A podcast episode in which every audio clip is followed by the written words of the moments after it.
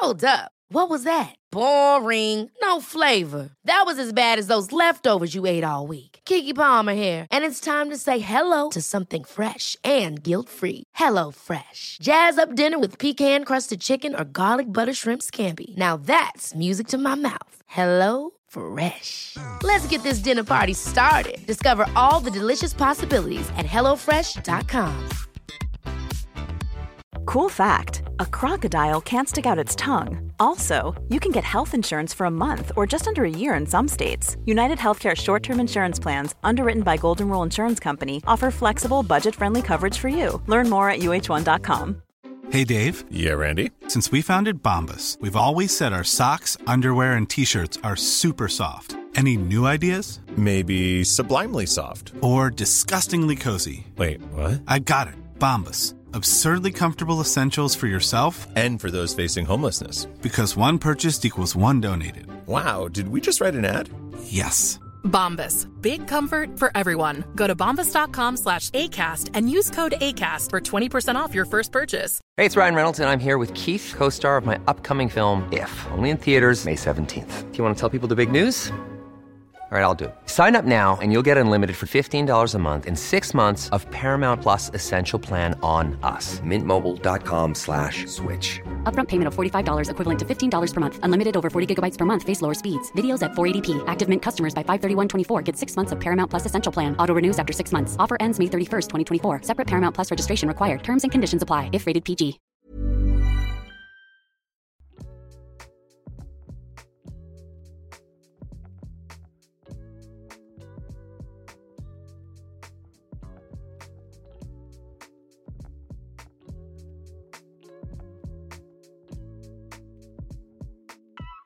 I love this interview so, so, so very much. I, I love um I love a long game. You know, I love a long game. And I love someone who also appreciates nostalgia. And I love someone even more who isn't scared to just really love what they do and be a freaking fan of what they do and of their own life. And that, I think, is exactly. Um, those are all like the yummy parts of the conversation that that I have today with Christy. So let's just get in there. Let's just get in there, guys. You know, imagine I've got a wand and I'm doing the Disney ears in the corner. We're just diving right in, diving right in. So please, without further ado, enjoy my conversation with Christy Carlson Romano. I know that we were around we lived in LA around the same time. And so I was trying to think Okay. if we'd actually ever met. Like I know that I like I ob- I know who you are, so I know that I've like been in Los Angeles and like seen you, but I'm trying to think Yeah. if our paths have ever crossed or we've actually talked to each other as humans, and I don't know if they have. Yeah, I don't. I don't Your name so. is obviously super uh, familiar. I'm trying to think about it like socially, not as you know. Yeah, no, like socially, no. it's- accomplished we know so many of the same. Oh well, I don't know about that, but um, but Wait, like, who do we know similar? Let's talk. Let's do it. Well, even just like even just researching, like get you Yeah. know, getting to know you on the interwebs. Yeah. Um, like uh, y- you obviously knew like Chris Marquette, who was like that, Oh, like that whole crew I knew Mm, back in the day. And so Yeah. I know, and like I would go to the Oakwoods back in the oh. day. You know, Candice, I didn't realize that you were a fellow child actor alumna. Oh, I I was didn't even better. that. I I'm was a so hanger. sorry. No, I was a hanger on. So I wasn't actually one of the child actors. I was just like one of the people that was like friends with them all, like happily I know like them well. sitting in the wings, But, being like- like, "Ooh, We need to talk about this. This is you. You bring up a really, a really great point. So I'm now curious. So were you trying to break into the business, and you? What's your story there? I'm really curious. I mean, well, for anyone who who's listened to this podcast knows, uh, basically, I moved out to LA when I was 16. I started off in music, but when I moved there, I be I just happened to. Okay, do you remember Teen Night? Back in Hollywood? Of course. I oh my god, mean- of course I do. Of course I do. I'm like, it what was at that club. There was like One seven. upstairs, Club One Seven. Club One Seven. Yes, Club One Seven. like the holy grail of like the Disney Yes. and the WB under 18 Uh-huh. actors. I just have this like vivid memory of my first time there, going like back in the VIP room, which was just a room. Oh yeah. Just a room. And um and looking around and it was just like everyone from the Disney Channel and like my little brain exploded. And then I remember going back out to where everyone was dancing and drinking their Red Bulls and it was like David what's his name from um Seventh Heaven and he was like sure, David Gallagher. Yes, and he was like making out with this Yep. girl who would become Megan Fox and like up against the wall. And I was just like, first time in Hollywood, and I was like, where am I? This is cooler than any Oh. high school party I've ever been to. It was A hundred percent. That's so funny. You know, that is so wonderful though. Cause like, I think you make a really good point. So I always talk about this on my podcast where people don't really account for what we see in meme culture and tabloid culture, right? And it's like really the tip of the iceberg. It's like one of those things where it's like you see the iceberg on the top, it's like tiny, but on the bottom, it's like this huge, like ice formation Uh-huh. underneath the water. And so, like, part of like everything that we experience, it, it, it affects other people too. So, like, for example, um, you were a part of that ecosystem in in that role that you played then, right? And Yeah. I mean, you were obviously just as talented. You had every right to be there, but in your mind, you're like, wow, like I, I, this is crazy. Oh, I loved it. That's my favorite. me. Like I'm still that person. Like if I go to an event, I am in the corner with a cocktail, just like hiding, like a little, like a little Aw. meerkat, like the you know at the zoo, just like pops its head out and then just like hides and watches all the people and other meerkats. Like that's how I. and now that I know that about you, I'm gonna go and hug you when I see you. No. gonna And I'll be like, "Ah." meerkat." don't break my cover. um but i it's uh yeah no i uh so i i was friends with everyone in the business. And so i got this like beautiful opportunity to reap the benefits of like going to premieres when premieres were like a real thing back in the day and Yeah. like just hang out eat all the free popcorn and just candy and not have to worry about any of like the stress of people trying to like feel important and i was just like cool open bar at 17 yeah let's do this no one cared. no one That's cared the truth. no Nobody, one like- cared. No, everybody just minded their business. Yes, they did. um, well, how old were you when you moved to LA? So I know obvi- you you grew up on the East Coast. I you, did. Yeah. You started very young. You uh, started auditioning very young. Um, and I also just want to acknowledge you're the third. I know we're going to talk about like child acting a bit, and you're the third child actress with the three name. And I just love. I've had like Melissa Joan Hart, my girl here in Nashville. Uh, I just had um, my my gal pal Rachael Leigh Cook on not too long ago, and I'm just Oh, like, love oh, I always too. wanted that like three name. And Christy Carlson Did? Romano. I did. Thanks. Well, because I always like grew up like making out with my JTT posters. I mean, Devon Sawa didn't Yes. technically have three names, but oh man, like he should Devon have. Sawa still crushing it. Still, Still crush- crushing it. He's like yeah. all over Twitter. I know. Yeah. But you, but you started very young. You were part of this, Mm-hmm. um, like, of like a very you know small group who have had this very long career and had a very unique experience as a child. Uh, youngest of four east coast did you come to your mom or your dad or your parents and say i want to go to an audition you were or were you discovered? Were you scouted? What was what was the the inciting incident of you becoming a child actor? Hoo-hoo. just the one It's i so know just the one moment because i'm sure i know it gets it, like it's like that that first little domino though because i've heard from many Yeah. people that they were just really young and were like i want to audition and then just like booked Sure. it and Simple. i'm like well that's crazy no, exactly. Totally. That's absolutely crazy. And you, you mentioned Chris Marquette. Shout out to him. He actually had a podcast for a minute with AJ Trauth from Even Stevens that was called The Coogan Chronicles. and they were interviewing a lot of child actors. And I had told them, guys, you know, I'm, I'm going to be leaning into my own podcast, which may cover some of this stuff. But um, uh, it was a wonderful, wonderful podcast Chris had. You know, I grew up with Chris Marquette. Um, and for those of you who don't know him, he was on Even Stevens for like an episode, a Christmas episode or a Hanukkah episode. Um, and it was like the bad version of Louis Stevens, um, Shia's character. But but Chris and I actually were in Broadway Kids together back in New York City when he was literally half the size. He was a tiny man, tiny little guy, and somehow grew uh, over the years. But um, I knew him for so long, Candice. Like he is one of those people that grew up around me in the New York theater kid world. And so when we talk about dominoes, um, theater for me was the largest domino in my childhood towards getting the big break that would eventually be Disney.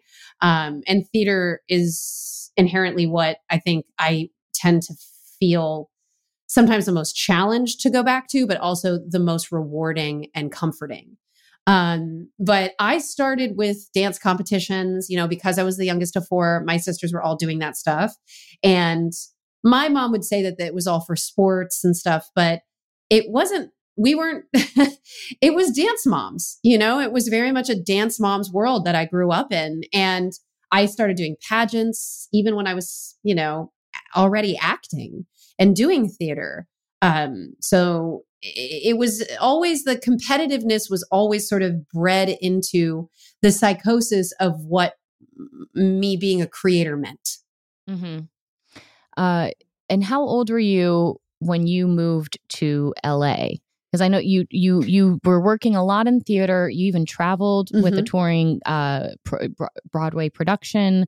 Um, mm-hmm. You had a very successful, um, very young career. And by the way, when we're saying that you did all this, you were like seven, eight, nine years you were you were a child. So i just want so anyone picturing like you being this like sprightly 20 something year old no no no no. You were like you, like lisa frank i'm sure rocked your world at that time. You know that you were you were yes, very young totally. in this very adult world um mm-hmm. and that would obviously continue. So what was the shift between being on the east coast to moving to la how old were you Sure. So I had been an original member of a play called Parade, which is like killing it on Broadway right now. It's come back all these many years later. And I was 14 at the time. Um, it was a Lincoln Center theater production, which meant that it was not, it wasn't like for profit. So when one of our producers went bankrupt, they had to fire us all and shut down the play early. And so for me, that had been my first big break as being an original you know, cast member on a Broadway show. Um, and I was kind of devastated by that. But my mom was always like, okay, and then what? And now what are we doing? What's the next step? She was very much an Aries that way. And so she was like, we're taking the money that they gave us because they gave us severance pay. And we went out to LA. And I had been in the business, right, since I was six and a half. Um, so that's all those years leading up to this moment brought me to pilot season at, you know, 14 years old. And did you guys um, stay at the um, Oakwoods? oh my God, that's such a good question.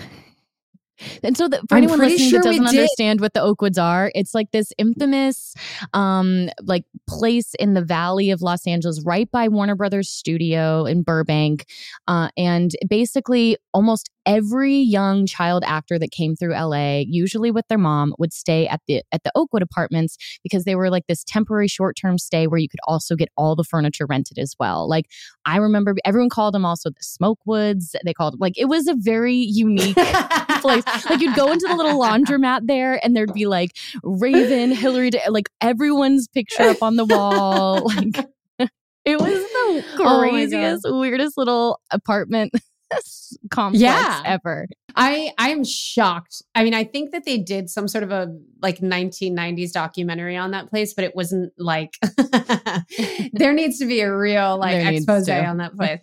So yes, I probably did stay at the Oakwoods, and um, I had about 10 auditions, one of which was even Stevens. You know, that was it. I booked that Disney pilot. And a year later, uh, when I turned 16, actually, because I was like about 14 and a half, we were on the set as one of my first days as you know this co-star on a my own TV show. And so it was almost like, oh my god, my adolescence just blew by, but it was all of this like this learning and skill making and and hustling that I had been doing for years and years and years and years and years, but in New York. So coming to LA was like, what is this place? Who are these people? What what is like Hollister? You know, eh, what's this surf culture and weed smoking and stuff? So it was a very different person then. Did you have friends in the industry back on the East Coast or back in when you moved to the West Coast? Like, did you have other friends who were actors or? I didn't really have any friends. I think that having a stage parent that was as uh, devoted as mine, um, I think it made it hard for me to understand how to socialize. Uh, you know, I, I I had friends in my performing arts school back in New York where I was still going, and they were sending me, you know, homework correspondence through fax at the time because that's that's how fucking old I am. and and so basically I was doing that homeschool with a with like a flagship school back in the East Coast. And they were great. I mean, that's what they were set up to do. They're the professional children's school and they're still there and highly functioning, wonderful school. Um, and so I I didn't see friendship the way that, especially when it came to kids in the business, I couldn't be friends with kids in the business. It wasn't even because I was competitive, it was because I wanted a normal life more than anything else. Did you have that though? yeah, yeah. Did you think like, okay, if as long as I stay away from everyone in the business, then I can like work my way to having also a normal life, but then also w- when you're working on and I imagine I, I mean, I I didn't start working as an actor until 18, 19, which in Hollywood years is is old. That's middle aged as a young lady, especially back in that time. But That's middle aged. Middle I'm, I'm, actually of age. Of age is middle age. I yeah. But um, but for for me, by the time I actually was working and on a set, it it like it, I did not have. I was not part of a machine. Whereas that I think is what is very unique to the years in which you were a part of the Disney making you know star making machine is a very unique experience from those who came before and those who have come after since that you did not you know the ones who are more recent have had the ability to control a version and a narration of their story without the stress of i think morality. I think everyone's kind of like grown from that and accepted that you know kids are going to grow into young adults which i feel like your generation of like disney uh, talent did not get that opportunity they just wanted to keep mm-hmm. everyone and capitalize as long as possible and as much as possible so I would imagine you were part of a machine. Like in my mind, it is not just working on a show. You're also there filming promos. You're doing all the extra spots. I mean, Disney is an, an entire network that they have to fill all those time slots. And so I imagine you were very, very busy during these formative years of your life where, where children are actually programmed to socialize. Like if we've learned anything from watching teenagers in 2020 and when we all had to shelter in place that is going against their biology. Like they are actually, you are programmed to need to socialize with other teenagers at that point. So are you able to look back and like understand now, like, did you have time to go make friends at that point? I mean, I think you bring up an amazing point that I've not even unpacked yet, right? I mean, I think that's partially why vulnerable becomes this this little hot spot of having these kinds of conversations because it's such a complex thing to look back on. And it's wonderful that people are interested in talking about it and the nuances of it because there's so many people who've had, you know, very niche experiences that don't have a platform to be able to unpack them and get the kind of support that I get from my fans, my supporters, folks like you who were were coming up on, you know, behind me like that's just so wonderful that I get the chance to share this with you in a meaningful way. And I mean, I think, and, and, like you said, like I think that this is something that hasn't gone away. And with new media, uh, people are experiencing this more so because they've become a viral sensation on their phone. And it's like, wait, I was normal uh, a week ago. And how do I deal with that? And what are the, you know, we don't even know what the ramifications of somebody being TikTok famous when they were a teenager is you know, in 10 years' time, or what that will do to their, you know, chances at li- living a normal life or the trauma that ensues from that. So I am very interested in how these all have sort of almost like a a common thread right of Mhm. of of development and and there's a part of me that really wants to almost like go back to school and try to learn how to truly help rather than just advocate and and unpack like what we're talking about it would be so great if i actually you know put my money where my mouth my mouth was and and and like really got a degree in childhood development or trauma therapy. So i i do believe that i i i kind of took your question and ran with it in a different direction. So please remind me of your question Just so like, i can answer Look- it. No, look, but looking back, did you even have time to make friends? You know, talking about like Uh-huh, right eh, like getting there and, and like wanting to have a normal life and not wanting necessarily to have Yeah. friends in the business. I mean, when I moved to LA at 16, I mean, I it's not like I sought, sought out to make friends in the business. I I just like Right. fell into this friend group and everyone knew everyone and everyone like if I wanted to hang out with my friend on a Wednesday, I was usually hanging out on a set or or someone else's Mhm. set. And then if, you know, I was doing schooling online or not online because that but I was doing the same thing what you're you were doing like faxing in and you know through Right. correspondence and and I had a mm-hmm. buddy on a sitcom so I would go and do school with him on his set so we wouldn't just be like alone and and I didn't even try it's like you just fall into the like this group of kind of like the what is it the the mis the misfits toys and the Yeah. Rudolph story this island of misfit Exactly. toys but it's children like in these insane like very Yeah. professional realms so i could imagine like Mhm. trying to have friends that are just like not in the industry in la would have been very difficult at that time but would you even have Yeah. had time to do that knowing that you were on insane tv filming hours like a Mhm. lead of a show um and also doing your school and then and then Yeah. also trying to hustle also making the little mickey mouse ears. I can't even imagine how many hours that takes. It was like an afternoon because we were one of the first we were the first people to do it. And uh, i feel like i'm a, I'm a pioneer of the mickey mouse ears. It's so weird. Um I, I i definitely collected friends on set i would say. Um my closest friend was lauren frost for a bit um and she played my best friend on the show. So it was you know, it was life imitating art. You know her from Chris and Margo, probably. I'm like, all the of these names. thieves. Yes, all of these names. Like Yeah. I've, I've definitely been in the social groups with all. It's like it's all fuzzy. That's amazing. I had a very They're good, time. people They're too. great like people. Yeah. Lauren, Chris. Chris was a really good boyfriend to Margo. And I loved and AJ, obviously AJ Trauth was a really good friend. So, you know, I think there was really there was a good group of people that unfortunately I think were a little younger than me. Yeah. And so I didn't get that benefit. So I was a little bit older for the Disney Channel. Um, I was focused on, well, how the heck do I get out of here? uh, at a Mhm. certain point and i would i didn't like studio teachers i tend to not like them i think that they're probably not all bad i just think that they, they we it is very loaded situation with the studio teacher thing because i know that there's a lot of people that are trying their best but a lot of people go in and they're just collecting their time and their paycheck and they don't care about the kids and they fudge numbers to production. And and you know they're they're not just not good at what they do. So i ended up going back home and doing um, a different ta from ucla to teach me my schoolwork in each subject every single day.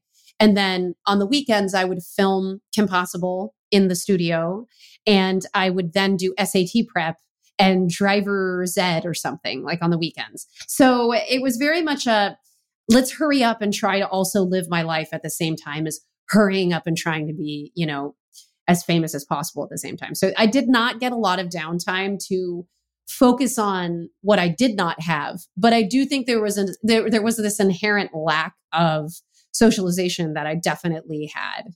Yeah.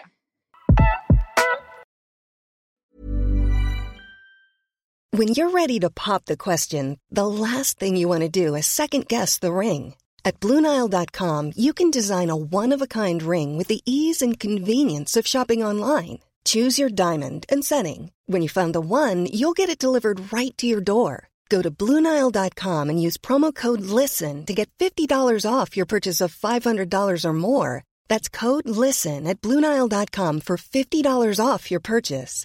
Bluenile.com code LISTEN. Hi, I'm Daniel, founder of Pretty Litter. Cats and cat owners deserve better than any old fashioned litter. That's why I teamed up with scientists and veterinarians to create Pretty Litter. Its innovative crystal formula has superior odor control and weighs up to 80% less than clay litter. Pretty Litter even monitors health by changing colors to help detect early signs of potential illness. It's the world's smartest kitty litter. Go to prettylitter.com and use code ACAST for 20% off your first order and a free cat toy. Terms and conditions apply. See site for details. This is Paige, the co-host of Giggly Squad, and I want to tell you about a company that I've been loving, Olive and June. Olive and June gives you everything that you need for a salon quality manicure in one box. And if you break it down, it really comes out to $2 a manicure, which is absolutely insane. It's also so easy to get salon worthy nails at home with Olive and June. The difference between how your nails used to look when you did them yourself and now with the Mani system is a complete game changer. The best thing about Olive and June too is it's a quick dry. Dries in about one minute, lasts for five days, and full coverage in up to one to two coats. Visit oliveandjune.com slash perfectmani20 for 20% off your first system. That's oliveandjune.com slash perfectmani20 for 20% off your first system.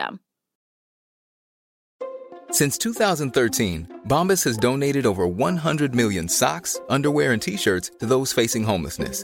If we counted those on air, this ad would last over 1,157 days. But if we counted the time it takes to make a donation possible, it would take just a few clicks. Because every time you make a purchase, Bombas donates an item to someone who needs it. Go to bombas.com slash ACAST and use code ACAST for 20% off your first purchase. That's bombas.com slash ACAST, code ACAST.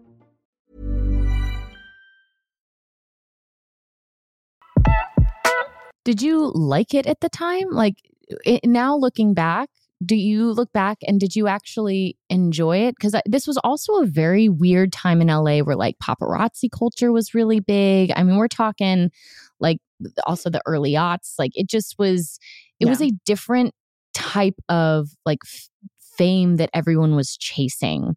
And mm-hmm. it was, it's not like it is today where everyone gets to kind of just like create this brand and kind of uh, take the reins of their own career and and their identity mm-hmm. themselves it was what can i be in order for someone to notice me and who do i need mm-hmm. to be like and at a very young age and also i'd imagine kind of the oldest young person on a disney show where you're getting notoriety and fame but you also are ready to be a young adult as well but you have to kind of walk this line. Like, were you there enjoying it or were you there going, but what's the next thing? But what's the next thing? And how do I be? What's the next strategy? What's the next move? Yeah, I think I wish I would have done that more because I didn't have a strategy. I didn't have an exit strategy or an exit plan, and I had no, uh, you know, social media, media did not exist. And so what happened was, is I left to go to college and even though Disney used me for Broadway, which was it's, it's it was an amazing achievement at the time, I was you know you did Beauty and the Beast, right? I did. Yeah, yes, I was yeah. Belle yes. for like eight months, well, and it was were not I the Beast. Myself. I, I, had a feeling you were not the Beast. I was a spoon number two. Yeah. um, but there there are no small actors. There are no small parts, right? There's no small part. Um, basically, I I was thinking more conventionally. I wasn't thinking about my brand. And I wasn't having an agent that was like, you know, this is what you have to lose. I think I truly wanted to leave Hollywood, uh, but wanted to come back to it like on my own terms.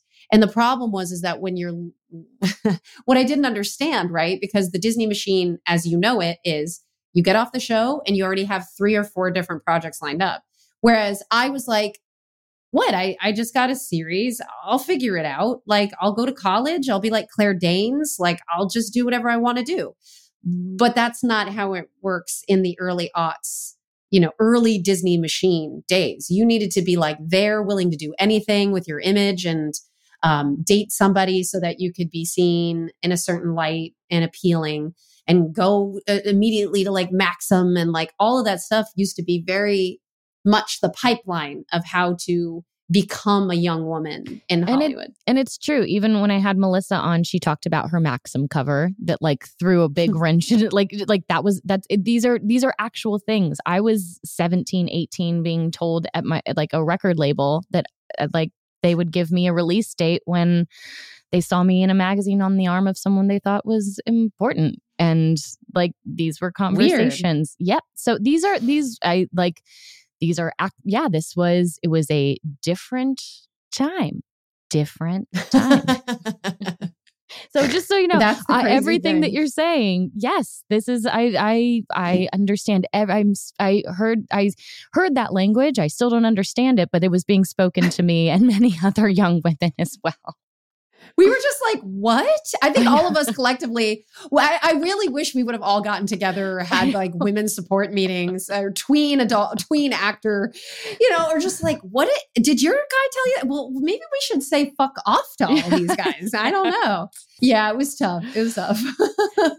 so you go to college. I mean, I, there, I, my, the intentions of this podcast, the, I, the idea of a super bloom is like the, the, all the magic stuff happens in the dirt and from the rain, the rainy Ooh. period, and and on the other side that. is the blossom. Now, every time I have a guest on, there is not always like that is not always the through line. But I was so excited to sit down with you today because I have had like so I um, I open this this podcast series with very much just admitting that I've been in the dirt, and so I was just so excited to mm-hmm. get to the dirt with you specifically because I think it's so beautiful what you've done recently in your career. And, um, but I want to talk about this really yummy period of life that I'm sure while you were in it was maybe a little bit more stressful and not necessarily Ooh, yummy. Um, this I yummy love that. Yummy. but, but you, you exit the show. You've had this great career on the Disney Channel, not only on the series, but movies, animated series. Mm-hmm. You've become, uh, you were, you're face of the, the network for really prominent mm-hmm. years and you do decide to go to college and can you like when you were entering your 20s were you looking forward at all? Were you looking backward? What was the feeling that you were you chasing a feeling or were you trying to release a feeling? So yeah i do believe that i was chasing the next thing. I think that comparison really disconnected me from my creative purpose and um, my drive there's an article I wrote for Teen Vogue called My Private Breakdown, um, where I started to become vulnerable with folks by writing this article, right? And I talk about tapes that start to play in my head around this time that you're talking about right now. And these tapes are super toxic and they're just like telling me little by little, they're getting louder and louder and louder about how I'm not good enough, how I'm not you know, talented enough and how just horrible, horrible things. And I just felt like I didn't have any answers. And so I eventually made a YouTube um, video on my channel about a lot of different moments in this time, this yummy, dirty time. And uh, I went to a psychic, or actually, a psychic approached me at the stage door, and we started to have a relationship that was mostly transactionally based. And it costed me tens of thousands of dollars. And it, it was did they approach you? They're not supposed to right? I think that's like the no no but yeah they i've, I've had i've had me. so many people like slip me be like hey i see something and i'm like but but also it is so specific to time in life it is so specific to time in life. And it, when you are in a vulnerable state, it's the same reason, like, I understand why people get sucked into cults. Like, anyone that's like, how does that happen to normal people? It happens so easily because we all get in mm. these hmm. very vulnerable times where you can feel alone and you just need one person to say, like, hey, this is going to work out. I got you. Like, you are seen. Mm-hmm. Let me mm-hmm. show you. Let me hold your hand through this. And uh, mm-hmm. it can mm-hmm. happen so easily. And especially, I mean, how old are you at this point? I was uh, 19. Yeah. 19, 19, years old mm-hmm. with a bunch of money, trying to exercise a version of adulthood, which you haven't even been able to figure out on your own. So there is like some, you know, you've been surrounded by adults, but you've never actually had to be one like on your mm-hmm. own in real life. Right. So it makes mm-hmm. complete sense why something like this would happen. And I've also heard this happen with other people I've known in the industry from when they were young and just got like approached by a psychic in a very vulnerable situation. And it is wild to me, but it does happen because you also look at how much you you were financially successful so young you think like oh well this just is how it this is how it works it'll just keep coming and so you you meet this psychic they completely take yeah. advantage of you um, are yeah, you still going sure. to school through this period of time? I left school. I went on professional leave for Beauty and the Beast. And like right after Beauty and the Beast, I had signed with ICM and Um, I was, you know, on this really great, I thought, returning to Hollywood train that had a book deal and a record deal. Uh, and I was signed to Atlantic. And uh, it was just a really interesting time when I went back to California when I was like 19 and 20. And I ended up getting into a relationship with someone that it was just very toxic. And uh, it kind of made me choose like the relationship or my stage parent and actually my entire family because of money and, um, you know, just like uh, stuff that that person should not have been involved with and basically told me like you need to pick and i went from kind of one codependent relationship to another codependent relationship and yeah. during that new relationship i wasn't allowed to kiss people like in movies and um it was like really stressful um to kind of be like but you're my everything now because i don't have the family and i think that it really messed up uh, that period of time that could have otherwise been creative, collaborative with my team, uh, you know, strengthening, like stuff like that. If I had had some really great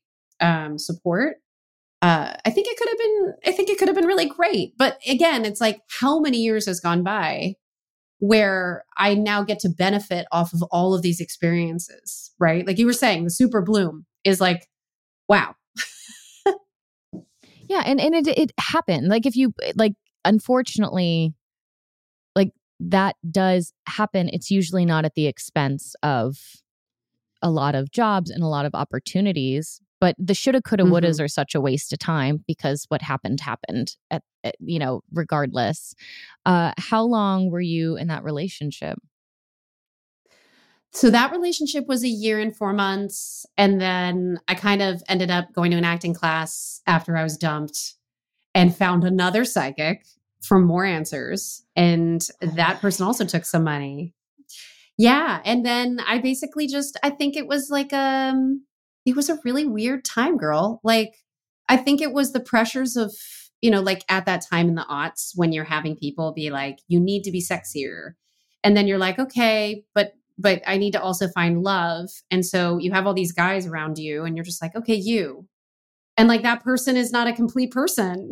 They're not going to fix everything. Yeah. So I ended up with another person from an acting class uh, for about, um, for, and I was engaged to both of these guys, by the way.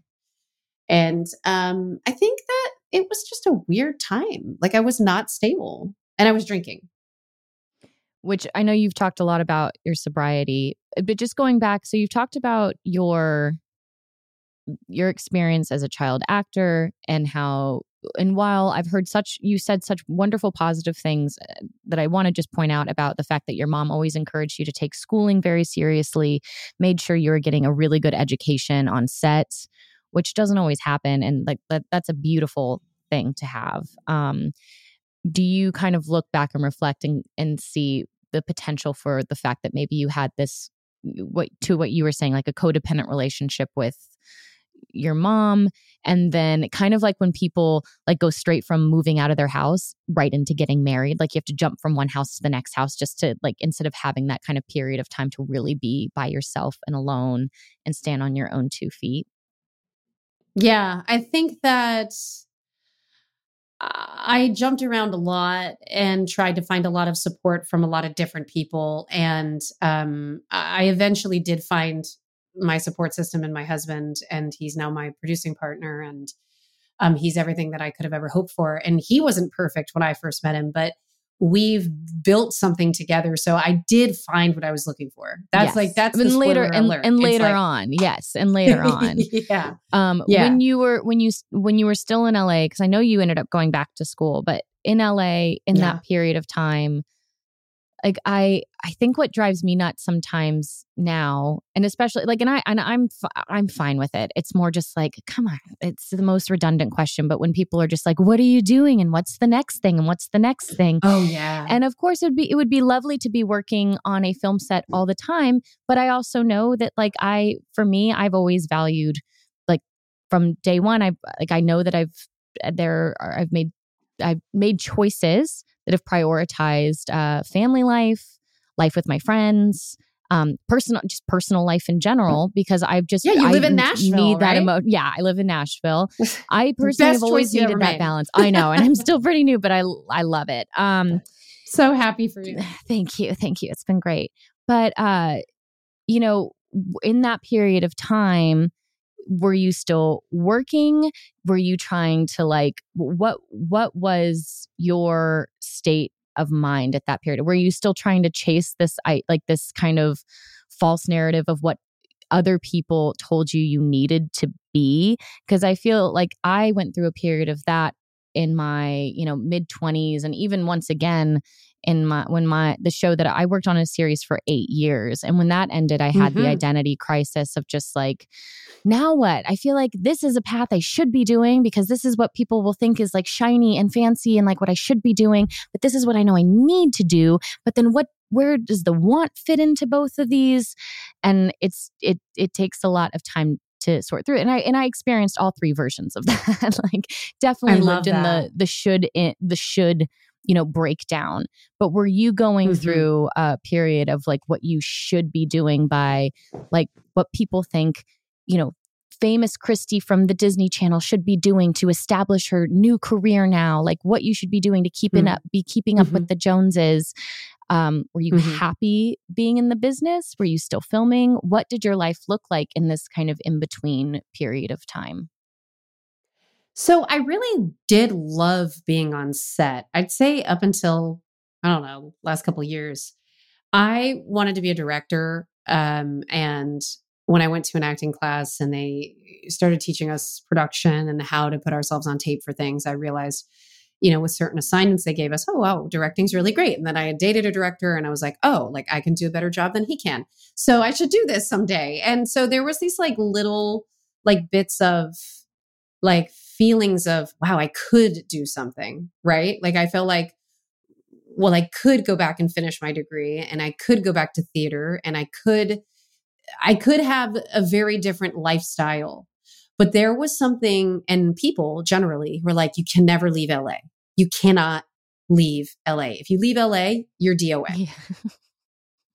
and i felt trapped without knowing that i It's felt true. do you know what i'm talking no, about my, the first year that I filmed uh, the Vampire Diaries, we filmed in Atlanta, and so I went to Mhm. Atlanta, which I loved. I had family there. We had the best time ever. Like it was great. We were all working. We had a fantastic time, and I went back to LA for the hiatus summer for a little bit and took some generals, and they were like, "What do you do?" In these general meetings, you go into an executive's office and you meet with like a, a very big executive at a network or a studio, and just so they can get to know you for anyone that doesn't know what it is. And so I'd go in and they'd say, What do you do out in Atlanta? Is there anything to do? I'm like, yeah, you know, it's a huge corporate city. Like Delta's based there, Coca Cola. like, it's a very bustling, like major city. It's like Marfa, it's not. Yeah, Like, it's not yeah. a tiny town. it's pretty freaking like huge. So, uh, and then now Yeah. it's like another mini Hollywood, which is hilarious now. But it, Right. but it was. Yeah. There was a period of time where people were like, "You live in L.A., New York." Or like London, and that's it. Otherwise, I don't know how to talk to you. What do you do? it's a really confining it's a confining thing and and like granted i was hopping around la and new york a lot because my family's from connecticut so i would go into new york and i would try to do things work related but also like commute back to my house in connecticut and so you know i think like eventually after i got that one relationship out of the way um i i reconnected with my family and i think i did have um, a healthier relationship because I had set a boundary where I was like, you can't cross uh, this, and I can't have you in my professional life anymore. Um, and With that was very hard. Who and- was your manager Yeah. growing up? Yeah. Which was very And I had- yeah. I had, I would say she was my personal manager because I had a manager um, at Brillstein Grey, and he was very passive and and very sweet, but like wasn't aggressive um, and didn't strategize at, at the time that he probably should have. But he was also not a problem. You know what I mean? Like he was a nice guy. And uh, my mom uh, didn't know what to do either. So I felt like she failed me. So I think that's why when I was so capable of setting this first, by the way, first boundary I had ever made in my entire life against my family, it felt like such a tragedy I, I it felt like a death of of each family member, and I had to live with that every single day. And so, you know, when that relationship ended, and I was 21, I I think that's when I started binge drinking. I'm trying to think. No, that's not true. I binge drank in college too. I was definitely like in the early 2000s. If there wasn't a song that was about uh, going to the club and doing shots. I don't know what song it was. Like Yeah. it pretty much was drinking and the culture of alcoholism was like everywhere. Kesha, I mean, you're, like you're talking name to it. someone who who got her fake ID on Alvarado Street with it was a Washington Oh, ID with an. Iowa address. With yeah, it was. Where did you? I got it taken though at um uh Alvarado was where everyone went to Yep. go get their fake IDs. Yep. I'm sure you could probably still go there, but don't. Don't. you know. you don't don't get fake IDs and drink, children. Yes, and they're much harder to like fake um, now. I would imagine. And and also, yeah, I think that's like way more serious. They're way more serious Yeah. about it post 9-11. And I went with my brother and I was probably like I was probably like 20 or something at the time when I went. And we went to the the sunset uh shoot, what's that thing with the riding the bull, the mechanical bull? Oh yeah, um, I know. Uh, oh gosh, for anyone listening who was featured in Sex in the City, I feel like everyone's back there now. It's like the Sunset Saloon. No, Mel, do you know what we're talking about? Saddle Ranch. The Saddle fucking Ranch. Saddle Ranch. The and it's back. Saddle Everyone's going to the Saddle Ranch again. Fucking Catalina wine mixer. So yes, it's Saddle Ranch, and somebody, this guy, and my brother was with me, and he was able to get it back actually from the mar- from because my brother was, my brother and I are still close, but he visited me, and he would uh, want to, you know, like use me as a wing woman a lot of times, and Saddle Ranch took my Alvarado ID, so I feel Like, you. Have you seen the you. Disney Channel? Need my sister. You single? exactly, exactly. No, it was a it was that's very funny. No, Alvarado. Yeah, that's where that's where everyone was getting their fake IDs. Um their and fake but they, it, the drinking culture was definitely um much different. And I feel that even like I like now I've been I was like a I was an I was an adult in a project I did, like a real grown up where there were like young young people and then I was like the old person.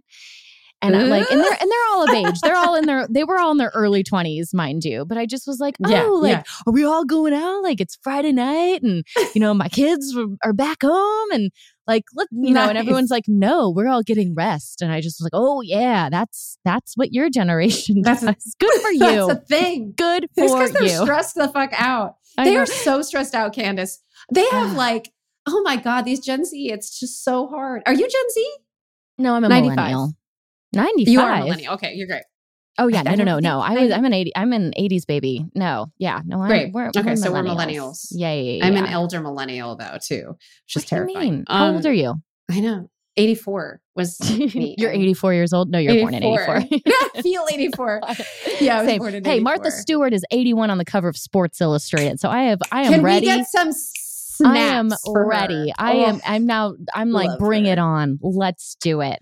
Um, but Candice, I, I, love her so much. I love her it's so so much. I so I shouldn't, but I do. I Oh, I just she went it. to my college. I just want her to smother like next Sports Illustrated. I want her to like smothering caviar all over her body like it's sunscreen. Like she, the way she posts about caviar is just my favorite thing in the whole world. It's just all day. Her She's so just always eating caviar and posting thirst traps. I'm like, that is Yes, that's the new goal. Yes.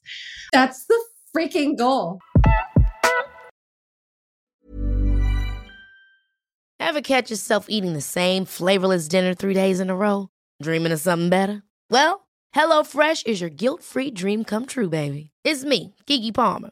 Let's wake up those taste buds with hot, juicy pecan-crusted chicken or garlic butter shrimp scampi. Mm. Hello Fresh. Stop dreaming of all the delicious possibilities and dig in at HelloFresh.com. Let's get this dinner party started. Even when we're on a budget, we still deserve nice things. Quince is a place to scoop up stunning high-end goods for 50 to 80% less than similar brands. They have buttery soft cashmere sweaters starting at $50, luxurious Italian leather bags, and so much more. Plus, Quince only works with factories that use safe, ethical, and responsible manufacturing. Get the high-end goods you'll love without the high price tag with Quince. Go to quince.com slash style for free shipping and 365-day returns. Mom deserves the best, and there's no better place to shop for Mother's Day than Whole Foods Market. They're your destination for unbeatable savings, from premium gifts to show-stopping flowers and irresistible desserts. Start by saving 33% with Prime on all body care and candles. Then get a 15-stem bunch of tulips for just $9.99 each with Prime. Round out Mom's menu with festive rosé, irresistible berry chantilly cake, and more special treats. Come celebrate Mother's Day at Whole Foods Market. Imagine the softest sheets you've ever felt. Now imagine them getting even softer over time. That's what you'll feel with Boll and Branch's organic cotton sheets. In a recent customer survey, 96% replied that Boll and Branch sheets get softer with every wash. Start getting your best night's sleep in these sheets that get softer and softer for years to come. Try their sheets with a 30-night guarantee. Plus, get 15% off your first order at bollandbranch.com. Code BUTTERY. Exclusions apply. See site for details.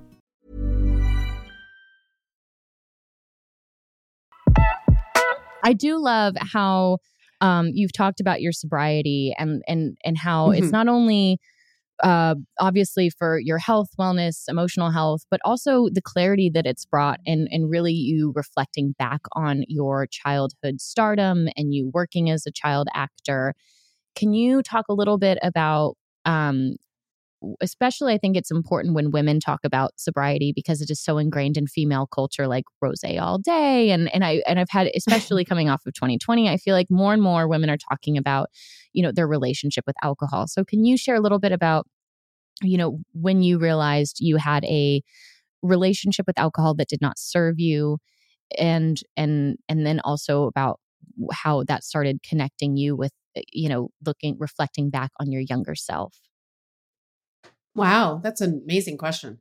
Um, I, yeah, I think I think I was gonna make the joke of like rose all day and all that stuff. Kind of just keeps us compliant as women. Yeah. If you're looking at it through like Yeah. a quote unquote feminist lens, it's like, okay, I have to drink wine because I've had a really rough day of domestic labor and I have no support. Um, but ultimately, you know, that's one way of looking at it. Uh, but I personally, I really appreciate mocktail culture, which seems to be popping up more and more as people are sober curious, it's called. Mm-hmm. And I am all about it. I will push that all day, every day, because I love a mocktail, even though they're kind of expensive. I kind of want to like, I want to do my own mocktail class and like find a way to like make amazing mocktails because they are, they're out there. They're all over Austin. Anytime I go out to eat here, I'm sure Nashville has a bunch of them too. Yep. Uh, but Atlanta doesn't because Atlanta's a small, small town. Yeah, t- tiny, tiny, tiny town Atlanta. One day when they get that next stop sign, that third stoplight.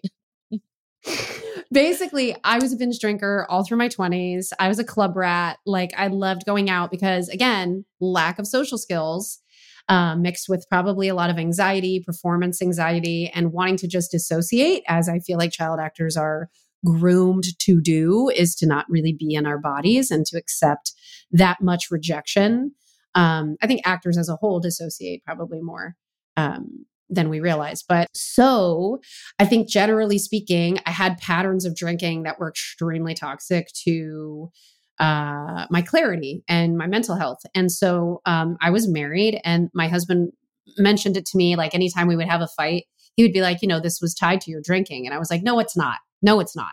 Meanwhile, I was also going to Al Anon for many years. So I was going for like families, family members. And I learned about the 12 steps and I learned about what it was like to have a sponsor. And um, I saw some sides to program that I really did not like that felt very predatory to me, especially when it came to like, you know, men in the program. And that was Al Anon. Um, and so for me, when I started to approach sobriety, I knew the steps and I knew that a higher power needed to take sort of like take over and I needed to like give it up to that higher power to like kind of change and take accountability. But it took a lot of therapy with my husband when I was pregnant with my first daughter to make the choice to then stay accountable. Uh, because it wasn't like I was going to pick up the binge drinking club rat stuff after I had my first baby. It was like the choice was the choice was made for me at that point. Yeah. did you uh, did you start having a new did when did you wake up one day and really start examining or just having thoughts more about your childhood and the experiences you had as a child actor and in a realization of a disassociation in those moments that are usually very present for a lot of people. Mental health and talking about mental health is is in such a collective almost like a village approach that we've been really wonderful at doing uh, after 2020 i mean tiktok i think blew that open for a lot of us and i love that community over there for whenever i'm sharing something i feel like so uh, received and seen and even instagram now it seems like mental health in general is something that people are okay talking about but if you had had in the early aughts when we were in Hollywood, if you had said, you know what, I think I need to take a break from this pilot season for my mental health, they would have been like, she's done. She's a liability. She's not coming back from this. Like there mm-hmm. would have been so many caveats to putting yourself first. Uh, and so I'm really quite happy that I got sober and then had a baby, which kind of put me in self elected quarantine because prior to 2020, I was in quarantine, you know, eh, with a newborn. And then I had another one 26 months later. And that was the February before the March of 20, yeah, of March 2020. Mm-hmm. Actually, no, I'm sorry. I had her in 2019, but it all blurs together. It all blurs point. together when you're that little. When yeah. you have the newborns, yeah, you're just like, my life is completely changed um, and everything about it has to change, right? And so I took a moral inventory, I would say, from the time I had my first kid to, I would say, at some point in 2020 is when I started maybe having some triggers to drink again. And it was because we were all so stressed out. And mm. I think my husband and I started thinking about ways to make uh, sponsored content that was for YouTube rather than just sponsored content I was doing on, you know, Instagram for social, you know, sponsorships. And we were like, well, what if we start to build something together?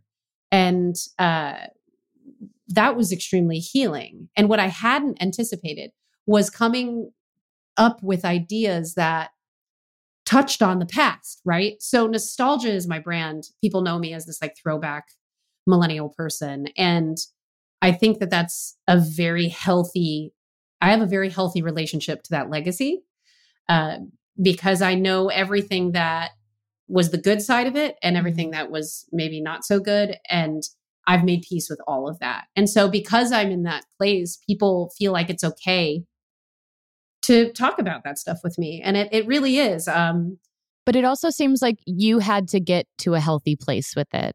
Like, did was that part of the process? Like, you had to get to a healthy place. I, like here, I'll, like an example is like I I could very easily look back on. I, had like a, a prom a show that I was on. I played a singular prominent character, and I know that I can look mm-hmm. back and be like, "Eh, no, this is like I don't want this to be a part of." who I am and the, the, but but I also love television and I love shows and I love people and characters that have been there like in as this like comfort blanket when I'm going through stuff. And so I know that like it, there is a absolutely a period of time you know where it's like letting go of ego and just enjoying the ride a bit and like really honoring the experiences you've been through and then also honoring like that even though it's not necessarily you but that this part that you've been a part of someone's daily life or not you but something you were a part mm-hmm. of was a part of someone's life and so we're making peace with all of that. Whereas I look back on my early 20s and I think I've had a have like asking like a 20 year old to have that perspective is like, no, I'm at the epi- like the start of it all and yeah. I have to yeah. push things away and I define who I am. And then like now that I'm older, I'm just like, no, this is all really fucking cool and great and amazing. like why like why am I taking it all so fucking yeah. seriously? Um and and then it's such a better relationship with it. Do you feel like you went through that ex- like did you have to experience that over time or was that just mm. always there having a healthy relationship with the brand of nostalgia Dead on. Um, I, I, I, I definitely love when people come up to me and they're like, "You're my childhood," because what I found about people that come up to me is that they revert back to their childlike wonderment of Disney and like I guess the moments that I touched them in a positive way. So I can't help but feel very motherly to my fans, and like with that, I'm like, I want to hug you, and I want to, you know, I so I'm very I, I was always like that. And to like Shia, Raven, and Hilary's credit as some of the OG Disney stars, they've always been good with their fans. Um, I don't know about Shia. I think he's like punched out a few people, but I think they were acting crazy to him. So, um, but in general, like with our fans, it was something that was very special to us to be a part of their lives from day one. It was sort of like part of being the part of the Disney machine. Is like you could touch these kids in a way that, that you know, no one else could. So all of us did never took that for granted to my knowledge and so we i carry that with me um and and but i did feel forgotten i will tell you that i felt forgotten for a long time and especially when you see these you know every single week there would be something that was like you know where are they now on um, buzzfeed mm-hmm. and and or one of the other ones and it was just kind of like uh, this narrative like oh, that like you would be yeah. a part of that? Yeah. I would be a part of that. Yes, I would be one on the list. And then I would have to say to myself, oh, why am I not the first on the list? That means I'm not as prioritized. It's like, even in the failures, you're like, I need to be the best failure. Or it's just like, you can't win. The system is so, you know, meant to make you feel like shit. So you're your own advocate, which is what over time I'm, I'm realizing. Um, and by the way, still have not perfected right? Well, and it's not real. Like that BuzzFeed thing is not, re- you know what I mean? You know exactly where you are, and you're surrounded by your beautiful children, your your husband, people who love you. You know, delicious, yeah. expensive mocktails. You know, like you, you're. I love the mocktail, but like you know that, and I think that that's like that's the slippery slope. Is like also realizing like how it's not real. Like that's all just it's none of that is yeah. real. It's so baseless, but it's easy to slip into that mindset, that. especially when you've grown up thinking that like that is real that like the burn book is a real thing, you know, that like uh, yeah. that, that's like the Bible. Like where Us Weekly back in the early aughts was like the Bible and everyone it was this holy yeah. scripture of Hollywood that everyone had to grace the pages of. And it was all just Awful. entertaining bullshit, which I still gobble mm-hmm. up and mm-hmm. think is fantastic because I th- I know it's not real. Do you like reality shows? Oh yeah, and I love like celebrity okay. gossip. I'm like all up on DeuxMoi. Like yes, I want to know where Timothée oh, Chalamet was great. eating. I love that stuff. it's my like mental meditation. That's just ridiculous. And so, but yes, yes. um, but going back to like. It. Yeah, you would see yourself in in like this. Where are they now? But like reclaiming that narrative for yourself. Did that happen overnight or did it take time when you're really exploring this like brand of nostalgia that you've really i think not only created a wonderful place for people to come up and say hello to you and give you a hug and kind of embody this childlike um you know uh, you know experience um, mm-hmm. that doesn't happen in these really, really, you know, that it, it's a wild world out there. So it is nice to indulge in like childlike moments where we just get to experience like this pure moment of joy but also in in like leading up to your podcast like really being vulnerable with people and these youtube videos you've created like your walk and talks where you're telling stories about you know with the psychic or telling stories about you know that you had this record deal and then it went away mm-hmm. and and you know mm-hmm. bringing back people from the disney years on your cooking show and giving the safe yeah. this wonderful safe place to like walk down memory lane and be like yeah fuckers we are here and we have wonderful lives like they they just you know yeah uh, did that happen slowly to realize that nostalgic brand or did you like kind of wake up one day and go like I'm reclaiming this narrative and I know where I am and I'm going to make sure everyone knows where I am too. And because it's pretty fantastic. Aw. Um, I think it started with Comic Cons, where, you know, again, we were doing sponsored content already as I was building my Instagram presence, which still isn't even that big, but um, like TikTok, I've got 1.1 you know million and it's so wonderful because one it, with instagram it was always like if you hit 1 million you're going to make a lot more money for any kind of sponsored content that you can make. And i'm going to tell you and your audience that like and you know this that like having to be on set for 12 hours a day when you have little kids, it, it can rob you of that time, I would imagine, that you have with them. And, or it can at least stretch you pretty thin. I didn't know my one year old um, spoke sign language. So I'll just say that. Yes. she knew sign language as a baby, and I didn't know that. Yeah, oh my god, I love it. And it's like you can't help but say, okay, if I had if I had the ability to only choose to do projects that I wanted to do, um, because if I post something, I'm going to make more than the entire movie that you know I go somewhere out of state to go film. Like, what would I do? And so to have that kind of uh, privilege, luxury, and also uh, responsibility to not get canceled, and, and and, you know by anybody that's like hey, like, I don't like the way you said this, you know, or I don't like the way that you dressed in this, you know, whatever. I'm a very, I, I I'm a very pretty much unproblematic person. I've realized because I just want everyone to get along, and I'm a people pleaser.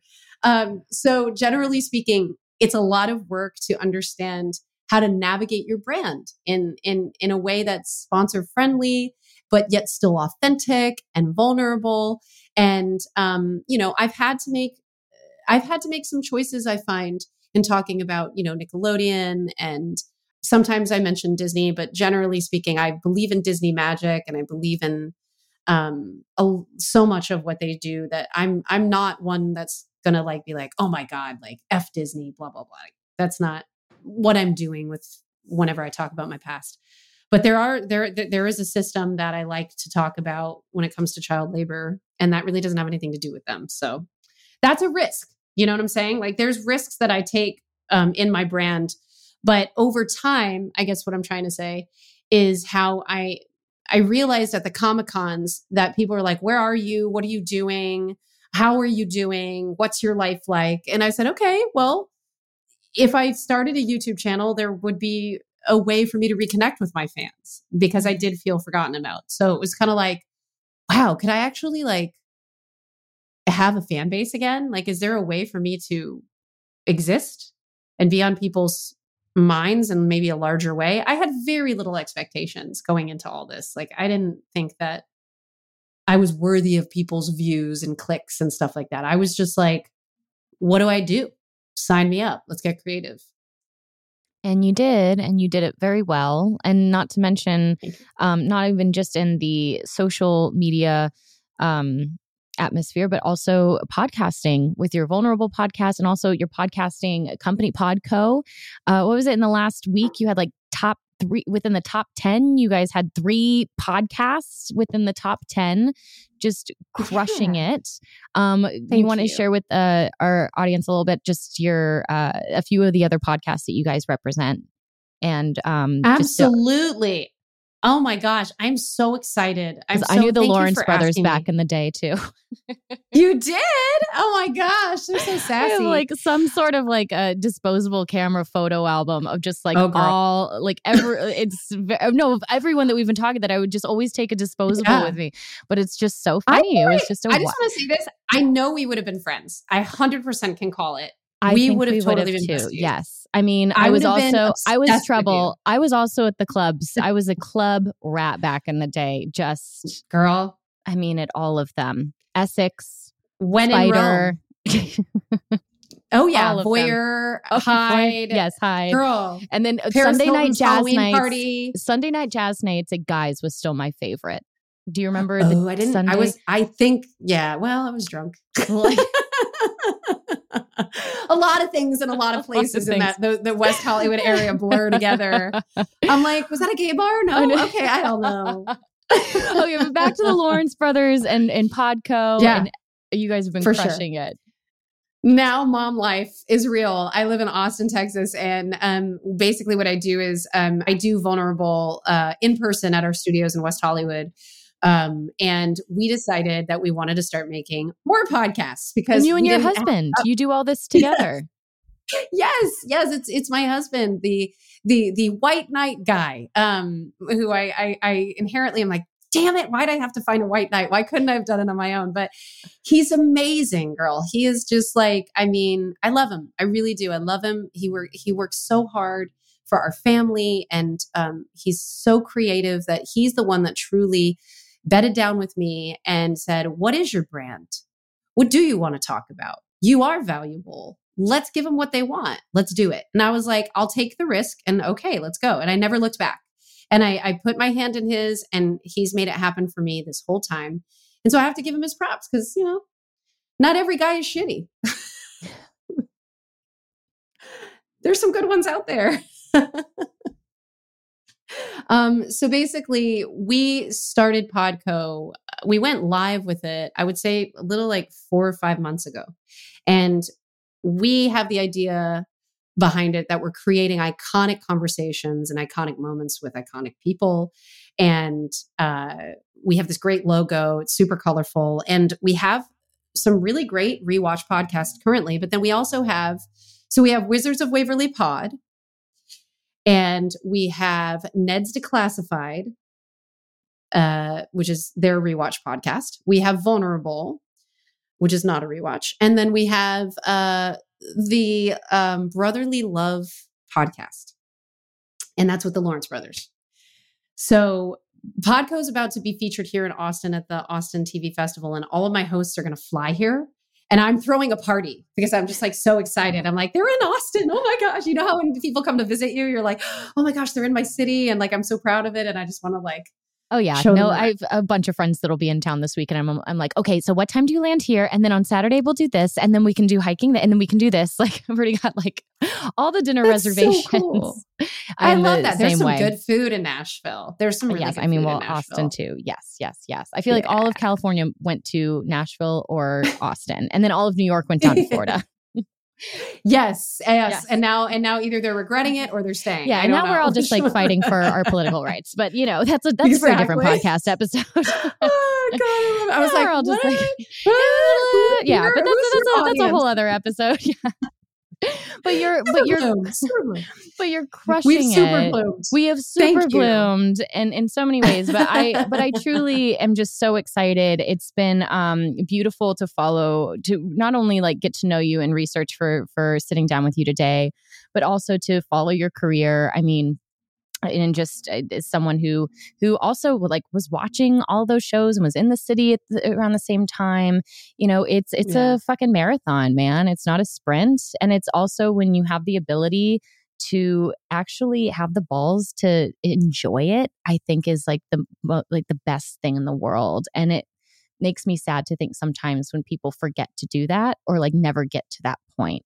And so i just uh want to commend you for just uh enjoying it and having like just where like you are exactly where you are meant to be and that is all because of you. And yes you have it sounds like you have a wonderful you know white knight husband but also um make sure to give yourself some credit because the the work that you've not only done professionally but um but the work that you've done for yourself and then been willing to share with others about like your ups and downs professionally your sobriety your you know sense of self and uh, i think is like that's the really beautiful thing that people not only respond to but um that helps them and encourages them as they walk through their own life too and uh, so well done Girl, that's why we would have been friends. See, because you would have told me this.